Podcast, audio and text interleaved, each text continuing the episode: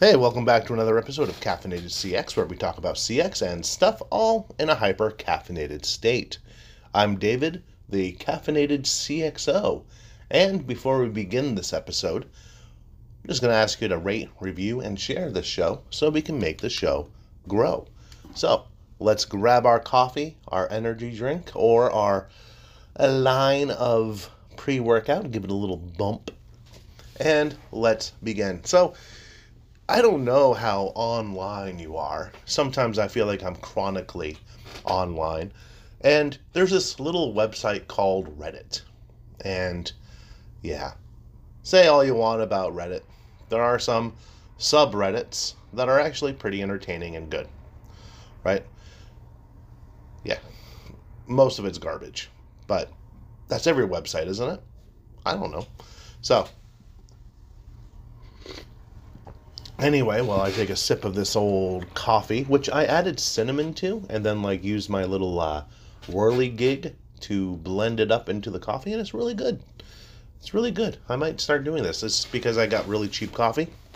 Because uh, I may not be poor, but I am cheap, and it's Folgers, and it makes it taste uh, good. I don't know. So, anyway, on Reddit, there's a uh, there's two subreddits that I frequent a lot. One is call centers, spelled the British way, and the other one is customer service. But we're going to be talking about the call centers one here. And it is a very, very depressing subreddit for someone in the industry and someone who wants to make the entire industry better, right? And do fundamental changes in it. It is a very depressing subreddit. It's also a very motivating subreddit, if you get my meaning, because it's like this is what we're dealing with. Let's see if we can fix this. Um, I'm gonna read a uh, a post that someone put on here. It, it the title of it is "I used to be a hard worker, but then dot dot dot." Long rant. TLDR. If you're not chronically online, that stands for too long, didn't read. I don't care about my poop job anymore. I'm going to censor this as much as I can. This is a family show after all. All right, so the user who is uh, Sky825 says, I used to be a hard worker at this call center. I would and still do clock in five minutes before my shift to log into all my systems and be ready to go before the top of the hour. I would document every call thoroughly and use my resources to find the answer, even if I thought I already knew the answer. Hmm. Whenever I wasn't sure, I'd get a second opinion. I'd be polite to every customer, even if they were complete animals to me in return. I'd report any system issues, even if it meant to pick up the slack that the poopy system left behind in my metrics. I was stressed out and simply didn't want to be as stressed out as I was before I landed my job. I feel like I'm about to sneeze my metrics were good, but never great. No matter how hard I tried, I would try harder to reach a goal I thought was a, was obtainable. Then things changed. One day, the supervisor texted me 11 minutes after my shift started, asking if I was working that day and if so, to log into the system. Perplexed, I replied that I was logged into the system before the shift even began. He replied saying I was fine, and I, a little annoyed, told him that I knew I was. It was a little jab, but I was already uncomfortable with supervisors having access to our personal numbers. That's a good point. And he could at least do a little bit of searching before coming to me about a problem that didn't even exist. Right? Right? Apparently not. After that, the supervisor made a habit of correcting my performance for a vast array of changes that happened behind closed doors. When I first began, we were told that there was no limit after calls to complete our work. Then that limit became 100 seconds, then 70 seconds, then 50, now 30. We weren't informed about these changes, so suddenly a day that I cruised through normally was bombarded with a supervisor asking multiple times why I wasn't on calls. I tried to be a good sport and adapt. I worked my shoulders and wrists until they were tense to get those numbers down, and I did. But that wasn't good enough. Now we were required to make sales and would force would face corrective action if the sales didn't meet a percentage quota. The supervisor would text me on days I didn't work or days I had pre scheduled time off for medical appointments, recovering from a broken bone at the time. He'd pull me into a voice call to say I needed to respond to his calls and texts while at my workstation, even though we weren't supposed to have electronics or pen slash pencil and paper at our workstations. To top it all off, throughout the weeks, I began to notice that we were being reprimanded for situations that were out of our control. One time, the supervisor's boss asked me to agree to a schedule change. I tried to negotiate, but ultimately accepted the new schedule, and he said it would become active the following day on a Thursday. I was formerly scheduled on Thursday, so I didn't go to work as my new schedule said I was off from now on. That Friday, this bloody supervisor is in my DMs saying he needed to know why I didn't come into work on Thursday. I put him in a group chat with his boss and copy pasted our entire conversation so he could read it for himself. He replies, I figured, but wanted to be sure. That doesn't make any sense. For special circumstances that required us to do something we wouldn't normally do, we were supposed to notify our supervisor. This was for things like contacting law enforcement, reporting fraud, and speaking to IT during system outages. One day, a customer called to report over a year of fraudulent activity on their account. When I pulled up the form that I'd used during the situation, I'd realized that I I'd have to fill out an individual form for each suspicious transaction. In our work chat, I reported to the supervisor what I was doing and told him the process may take a while. He acknowledged my message. Then a few minutes later, he said that I was working for XYZ Minutes and that wasn't good. At this point, my rookie psyche couldn't take it anymore. I replied saying that I had informed him beforehand of the process I was going through and couldn't understand why he was searching for problems instead of solutions. I get it now, that was a mistake. He calls me through our work software, and all of a sudden, all of the notes I wrote down during the training were invalid. He pointed out places in my previous calls where I should have should not have done method XYZ, his training, and instead should have done this completely left field method of ABC. For instance, during trainings, we were taught that we could not explain billing charges because we don't have the license licensure to do any more than speculate, but now, according to the supervisor, we were required to explain. But if we got it wrong, we were reprimanded for pretending to be licensed. He once again brought up my not answering his messages on my personal phone, and I replied that not having my personal phone near me while I work is the most professional use of my time. I was livid, but made it clear that I expected my boundaries to be respected. Nothing good really came of that conversation, just more micromanagement. I was tired of defending myself after a couple of weeks, and I focused on my work. Whenever the supervisor would message my personal phone, I would reply in work chat. But I eventually blocked him after he would text me hello over and over when I wouldn't text back right away. I was tired of being called on my days off and was too afraid and guilty to report harassment. I realized that the greater my performance, the greater the workload, and the lesser my time frame to complete the workload became. I started taking my time.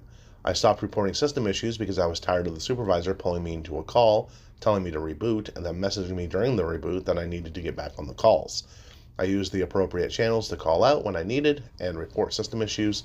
I kept all ticket numbers. And that is the post, I think. There's some blank spots. Maybe my computer's not loading the rest, but there we go. That is uh,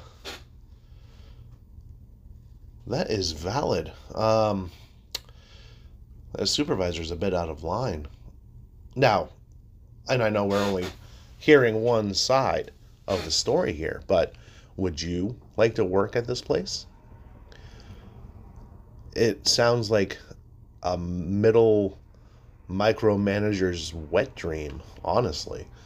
Um, the way that things keep changing without informing the agents, um, the way that after call work went from just get it done to 30 seconds, apparently without telling anyone, and then the texting and calling people on their days off on their personal device when they have, you know, sounds like a, a chat system just weird.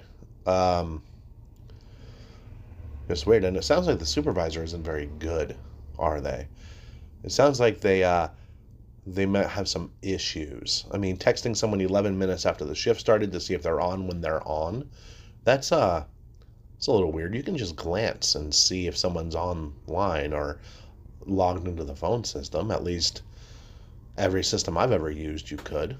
Uh, Maybe there was a glitch, but I don't know. Um, does sound like there's a little bit of harassment there. Uh, just kind of picking on this one agent after they gave a little bit of pushback, right? So, and someone whose metrics were decent, right? This is this seems beyond the pale. So, um, if I was this person, if I was this user, I'd uh, either go to the boss's boss about this, you know, maybe uh, explain what's going on. Although, depending on that company's culture, that might be a mistake because that might go directly to their immediate supervisor and then the harassment will continue. Um, honestly, there are call centers that are not like this, and uh, nobody should work at a place like what they described. Now, if you're a if you're an employer, if you're a call center director, manager, supervisor, and you act like this, you need to stop. That this is why your turnover rate is like 40 50 maybe 60% it's because you treat people like this. This by all accounts is a good employee. They cared right? They cared about their metrics. They tried to keep them up right? They tried to help the customers. They were communicate communicative with system outages and things like that. And this is beyond the pale honestly. Um, if you want to read some really depressing stuff, go to our call centers or our customer service on Reddit and uh, enjoy. Um, again, I go on these because one, they're depressing, and two, they're motivating because I don't want anybody to have to deal with this no matter what industry they're in, but especially the contact center industry. Now, why do I care about the contact center industry so much?